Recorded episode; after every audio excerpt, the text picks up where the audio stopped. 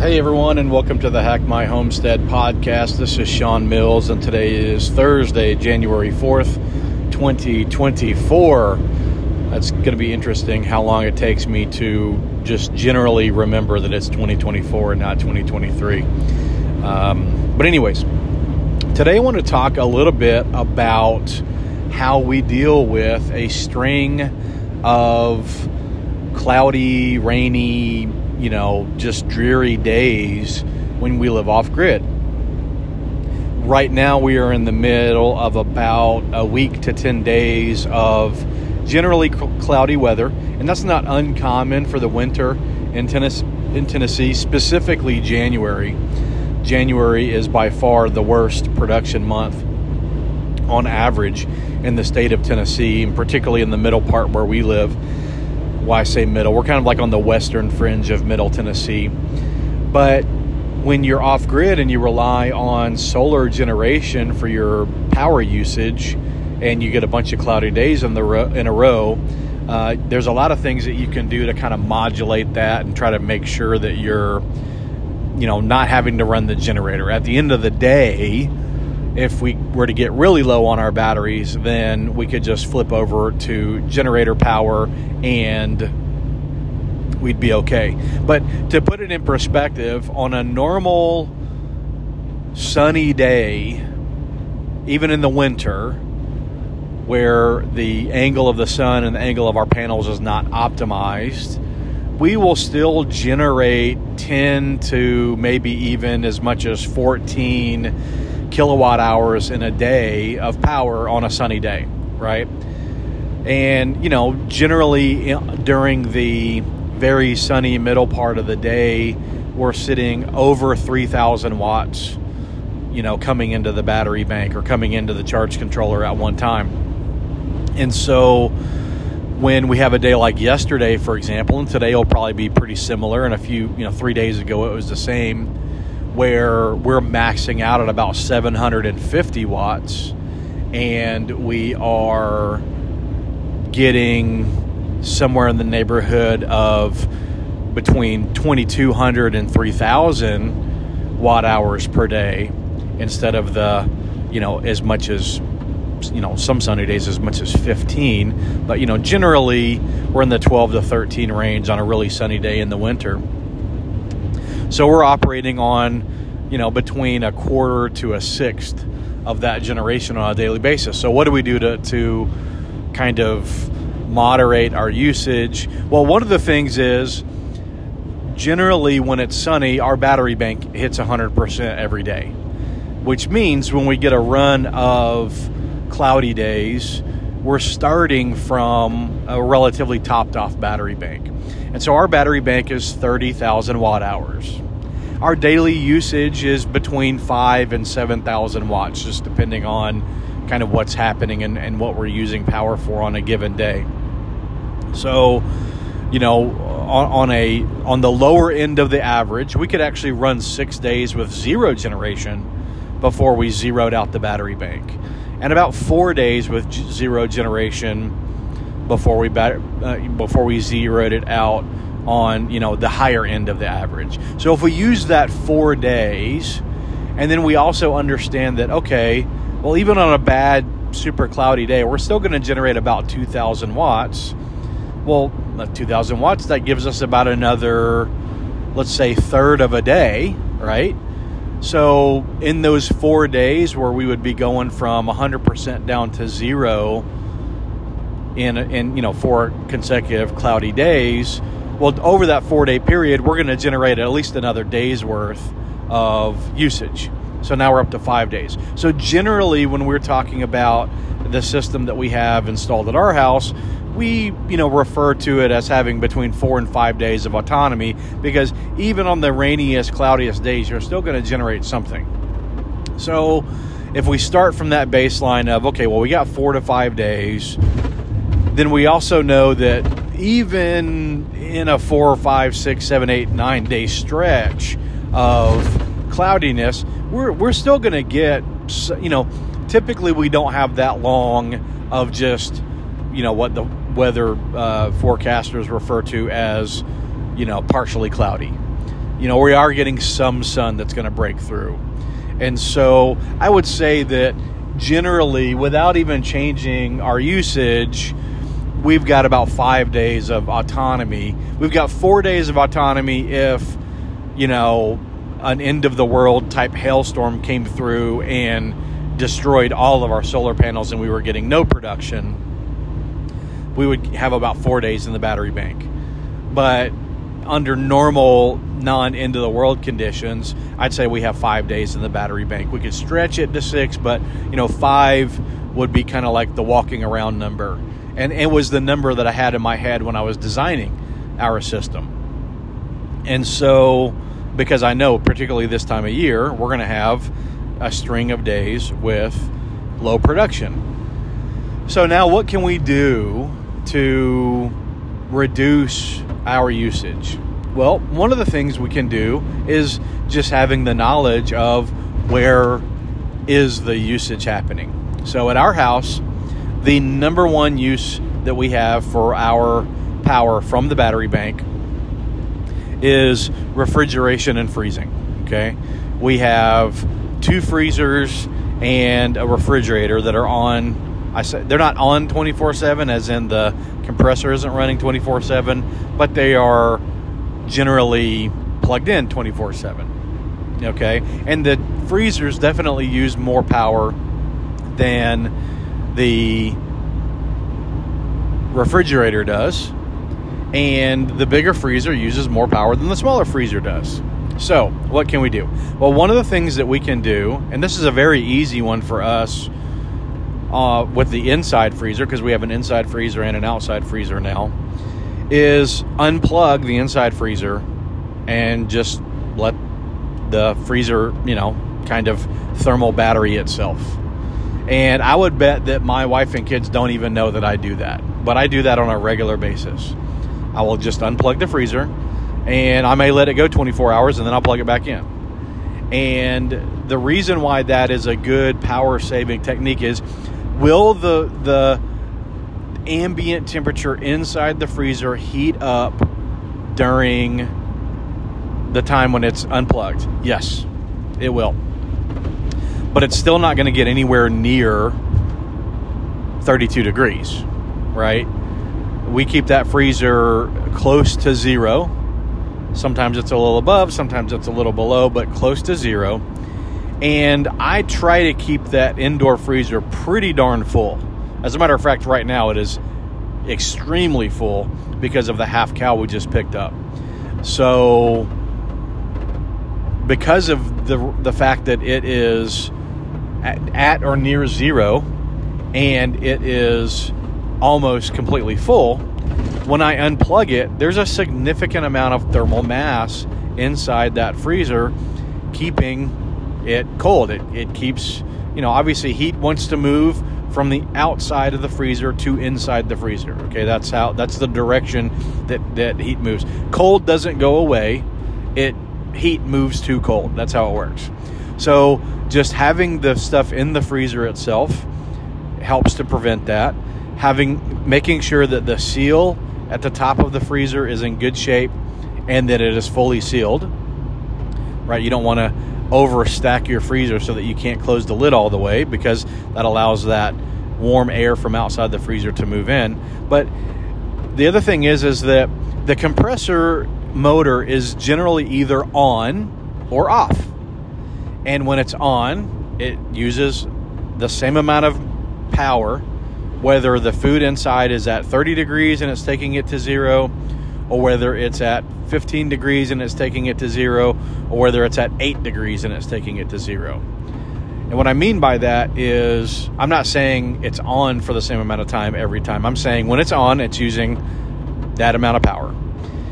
So, what I've learned from cycling this freezer is that if I unplug it for 24 hours and then plug it in for 24 hours versus leaving it plugged in for 48, at the end of that 48 hour period, the food inside or the ambient temperature inside is the same. Okay. And I know that at the end of the 24 hour period where the freezer is unplugged, the food inside the freezer is all well below zero. And when I say well below, zero, I mean it's frozen solid, okay? It's not even reaching the point where it is beginning to thaw at all. But what I find when I put the um, kilowatt meter on that freezer over that 48 hour period, the freezer uses less power when it's off 24 on 24 than it does when it's on 48. Even though the compressor has to take the temperature of the stuff inside the freezer theoretically down further when it's been off for 24 hours. Not theoretically, like I don't know what the actual number is, but I know for a fact that when the freezer is off for 24 hours, the ambient temperature inside is warmer than it would be if it was not off for 24 hours, right? So, it's not off, it's not high enough to cause any food spoilage concerns, but I know that in that 48 hour period, it uses less power when I cycle it like that. Now, is that bad for the compressor? I have no idea. Don't really care. Uh, maybe it is, maybe it isn't. When that compressor goes out, I'll know it. but I've had that freezer for several years now, and I don't think that what I, the way I'm cycling it is causing a problem. It, you know, it just doesn't make any logical sense that it would, right? So, I've got the freezer, I cycle it on and off, and that reduces the power usage over that each 48 hour period. I have not done that with the outdoor freezer. And honestly, with the outdoor freezer, it probably would work even better this time of year because, well, the ambient temperature outside is colder than the ambient temperature inside. I have not, since we put that outdoor freezer in, I have not actually put a kilowatt meter on it to run any testing on it to figure out if there's, you know, if it makes sense to cycle it, if it makes sense to not. Right now, that freezer is not even close to half full. So, my guess is that it's probably cycling a little bit more than it otherwise would if it were full. So, one of the things I need to do is I need to put a kilowatt meter on it and I need to run it for about three days and get a reading. And then I need to fill all the empty space in the freezer up with bottles of water, let those freeze, and then run the same 72 hour test and just see how much of a difference it makes difference it makes and then once everything in the freezer is at, at that uh, proper temperature then i need to run some you know 24 hour on 24 hour off tests and just see what kind of difference that makes. I haven't done that yet so i'm just leaving that freezer plugged in. Now i could do that with the refrigerator also but because the refrigerator generally stays closer to you know what they refer to as the danger zone for food safety i don't do that. I have done that in the past when i for example took some things out of the freezer and put it in the fridge and then unplugged the fridge overnight so that i could turn my inverter off overnight and the reason i did that was the big inverter uses power just to be on it uses about you know, I think it's 40 or 50 or 60 watts just to be on. And so I could turn the big inverter off if needed, turn the refrigerator off. Well, obviously, the refrigerator turns off when the big inverter turns off, and then just turn it back on the next morning. So, because we know that that is our largest load, that is one of the ways that we can manage our daily usage. Then I would say our second biggest load, and this is going to potentially sound funny to you guys, but it is what it is. I'm pretty sure our second biggest load is overnight fans for white noise. We have three bedrooms being used right now in the house, and when everyone is every each of those three people are ready to go to bed, they turn a fan on in their bedroom, and it stays on until they get up the next day. So for my bedroom, we have a box fan. That box fan turns on probably around 8 o'clock at night and it stays on till about 6 or 7 o'clock the next morning, just depending on what day it is. My daughters both turn fans on I don't know. Sometimes they go to bed at nine. Sometimes they go to bed at one a.m. But sometime sometime in that time frame, they turn their fans on, and then you know Amy gets up at I think about five thirty to get ready for school. I think from you know listening, her fan probably doesn't get turned off until she comes down for the last time. So let's just call that six a.m.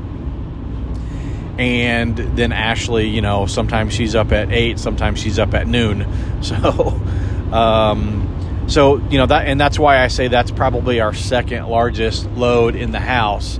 Is each one of those fans is going to draw about 80 to 90 watts depending on which fan we're talking about, and it's got a, but I'd say between a 10 and 12 hour on time per bedroom, depending on the bedroom. So that's a significant amount of power when you think about it. So when we're getting really low on power, well, guess what? Turn your white noise on your phone and use that. Uh, and, and a lot of people might say, well, why wouldn't you do that anyways? Well, you know, when you live off grid, having small luxuries like turning a fan on in your room, you know, it makes makes it feel a little bit more like home. And because we've got so much autonomy built into the battery bank and, and solar generation metric, we don't have to be miserly with we don't have to be so miserly with the power that we can't run those fans, right? But if we were to get low, like that would be the next place. So, place number one is managing the indoor freezer. Place number two is managing the overnight fans. I say place number two because that has the biggest impact, but really, the, the second thing we do revolves around, you know, kind of like the TV, right? So, right now in the house, we have one TV, and eventually we'll have more uh, I've got one in my studio, but my studio doesn't even have power to it right now. I just unplugged that since we're in the low power management situation that we're in right now. But you know, generally speaking, uh, the the second thing that we do is we just don't use the TV, right? So that's not a significant amount of power use every day on on a normal day, but whatever it is goes to zero when we're in this power con- you know conservation mode because of cloudy days. So my wife and I are currently rewatching the Game of Thrones series because we get HBO Max for free because of our uh, cell phone plan and we really enjoyed the show and there's not a whole lot else on that we enjoy as much as we enjoy that so we're just rewatching it and we're enjoying rewatching it. We are enjoying it as much as we enjoyed it the first time through.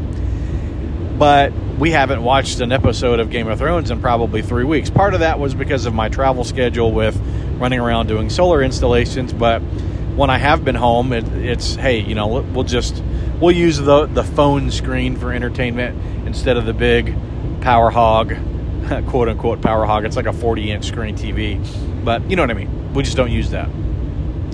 Uh, the next one is lighting, right? So we're very vigilant on not leaving lights on, using the 12 volt lighting, uh, using some battery powered motion sensor lighting in certain areas. So the only light in the entire house that stays on, you know, pretty much 24 7 is a hallway. I say hallway, our stairwell light.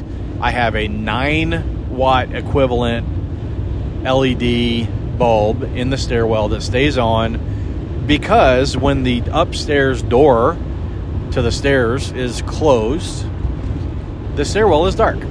Even in the middle of the day at the top of the stairs, it's a little bit dark. And that stairwell is not a standard kind of 712 pitch, it's a 45 degree stair with kind of, I won't say uneven, but all of the treads are not the exact same length because it's literally logs split in half that are made that the treads are made out of.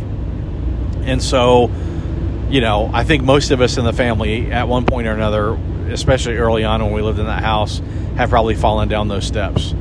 Um, Ashley, I think, went like from the top to the bottom one time, just bouncing her butt down the steps. And and uh, I've I've hit I've lost it on the bottom a few times. I think Dawn has, and I'm sure Amy has as well. But you know, we I want that I want that lit up.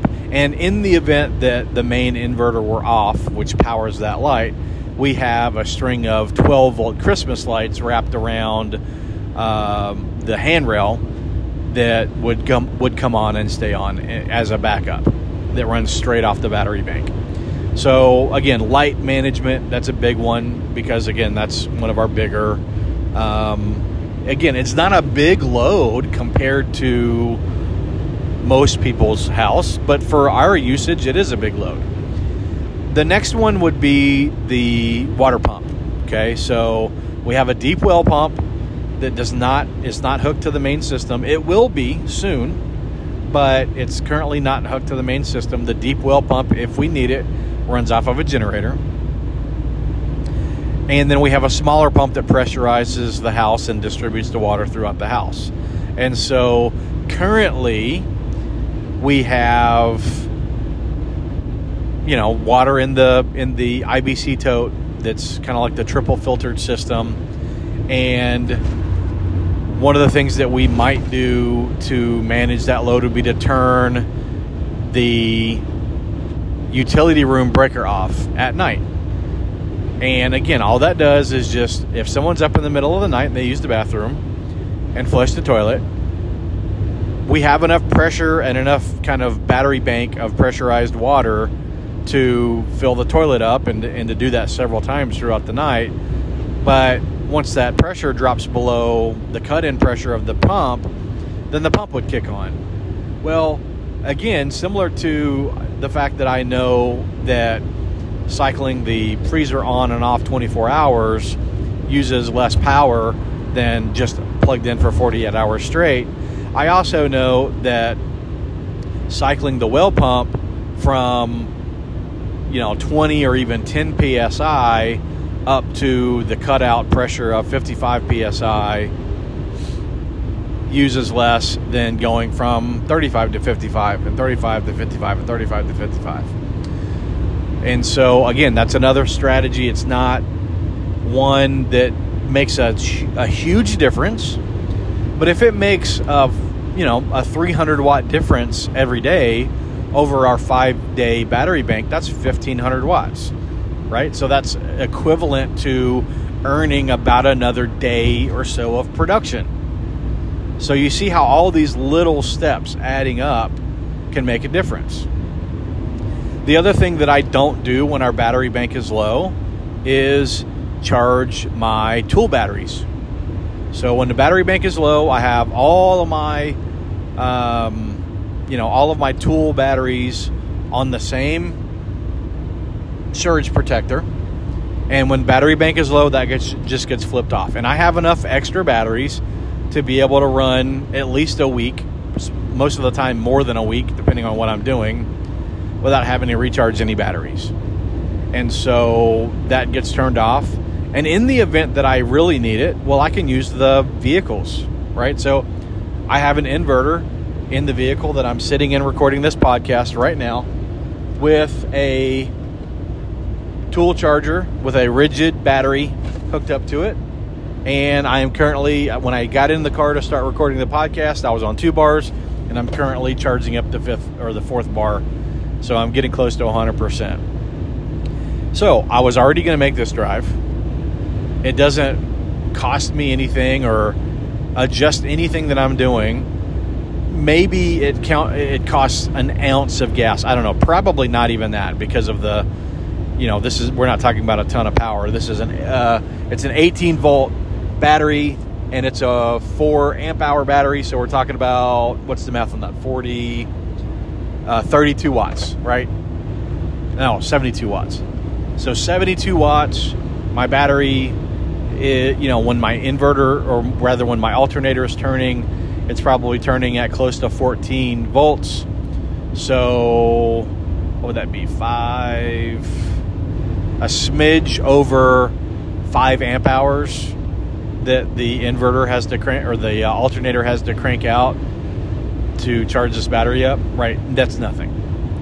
and I, I'm, I would imagine my my engine is not running any under any more of a load than it normally is to charge this battery bank or this battery up. And I can charge this battery.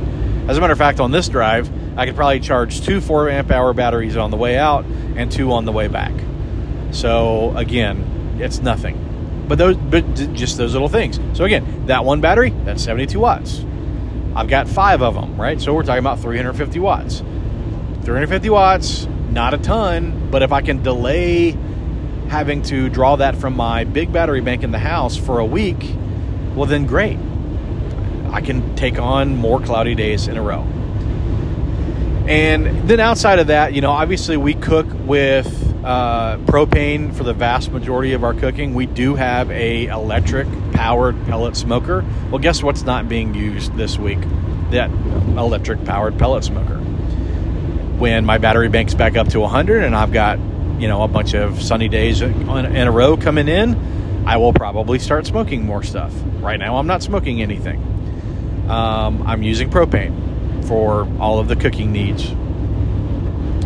Well, I say all the cooking we needs. My wife still likes making her air, her bacon in the air fryer, and we are still using the electric uh, coffee machine, right? That grinds the coffee and makes the coffee for us, and it's delicious.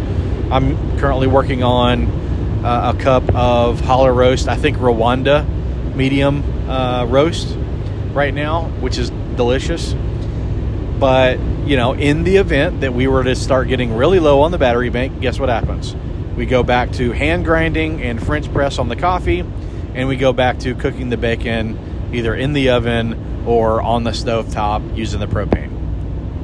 So all of those little things. Or I will say, um, last night and the night before, we actually heated up some smoked pork from last week on top of the wood burning stove. So last couple days, since we're not running the mini split on the inside, uh, again because we're not getting any sun right now, we have had to actually run a couple fires the last few days. But so we're getting that heat might as well use it.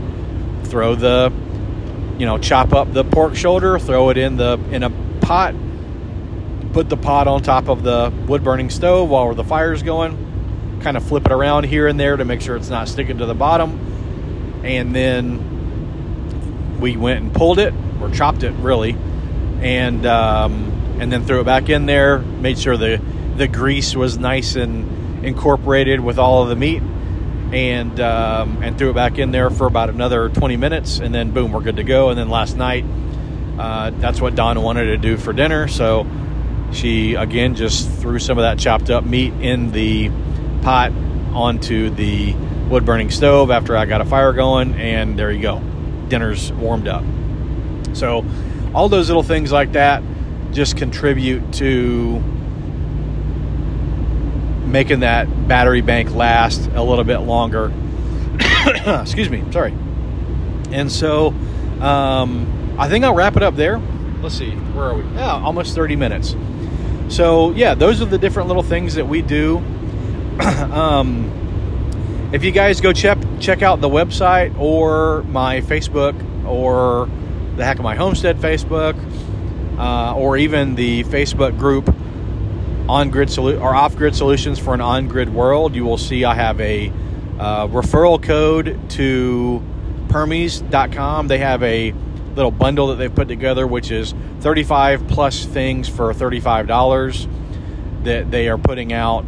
Um, it's just a bundle of a bunch of really, really great permaculture and homesteading information that is just, uh, uh, I mean, hours and hours and hours of fantastic information, including my ebook. My ebook is part of the bundle. And so, if you're interested in that, go check out that link. And if you follow my affiliate link, then I get a little piece on the back end. Doesn't cost you anything extra, uh, but I get a little piece on the back end for referring some of my traffic over to uh, Permies. So, uh, if you haven't checked it out, check out my YouTube and uh, Instagram and TikTok. I've been putting some videos up on some of the install work that I've been doing here recently, uh, as well as the video for the DIY uh, Delta Pro system that I built for less than half the price of an EcoFlow Delta uh, Delta Pro system. So you might want to check that out if that's something that you're interested in. Eh, let's see what else is going on. Uh, I do have some interviews lined up for this month, so we're moving forward with that part of the plan. And uh, I'm heading out today to, I think, do the last few steps of an install. I'm going to film doing some firmware updates to some equipment, some EG4 equipment. And uh, then, weekend after next, I'm going to be going down to Haven Earth in Old Fort, Tennessee. We're going to be taking their hemp house, tiny house, fully off grid installing that system, as well as talking about some plans for taking their yurts off grid, as well as potentially the uh, water pumping. Uh, they have four wells on the property, two of which are being used right now, and we're looking at maybe taking both of those wells off the grid. So lots of off grid things happening there in Old Fort, Tennessee. You guys ought to check them out. Uh, havenearth.biz or I think it's havenearthtradeschool.net or just Google those things. A uh, bunch of really interesting stuff going on, and I'm excited to be working with those guys this year. I imagine I'll probably be in and out down there most of the year, putting together some content for the trade school, running some workshops, and uh, they've got a bunch of solar infrastructure and battery infrastructure going on this year. So, just really excited to be working with those guys. They get it. They are coming after their solar plan with self sufficiency, but also uh, an eye on being budget conscious and not spending a bunch of money just because stuff looks cool. Uh, you know, tip, tiptoeing in, so to speak, dipping the toe in the solar water and uh, seeing how it works, getting data, and then de- determining whether they want to expand the system uh, after that. So, really excited to be working with those guys. And uh, with that, again, wrapping it up for the day. Thanks everyone for joining me. Uh, you can email me with comments, questions, or concerns at Shawn, S-H-A-W-N, at hackmyhomestead.com.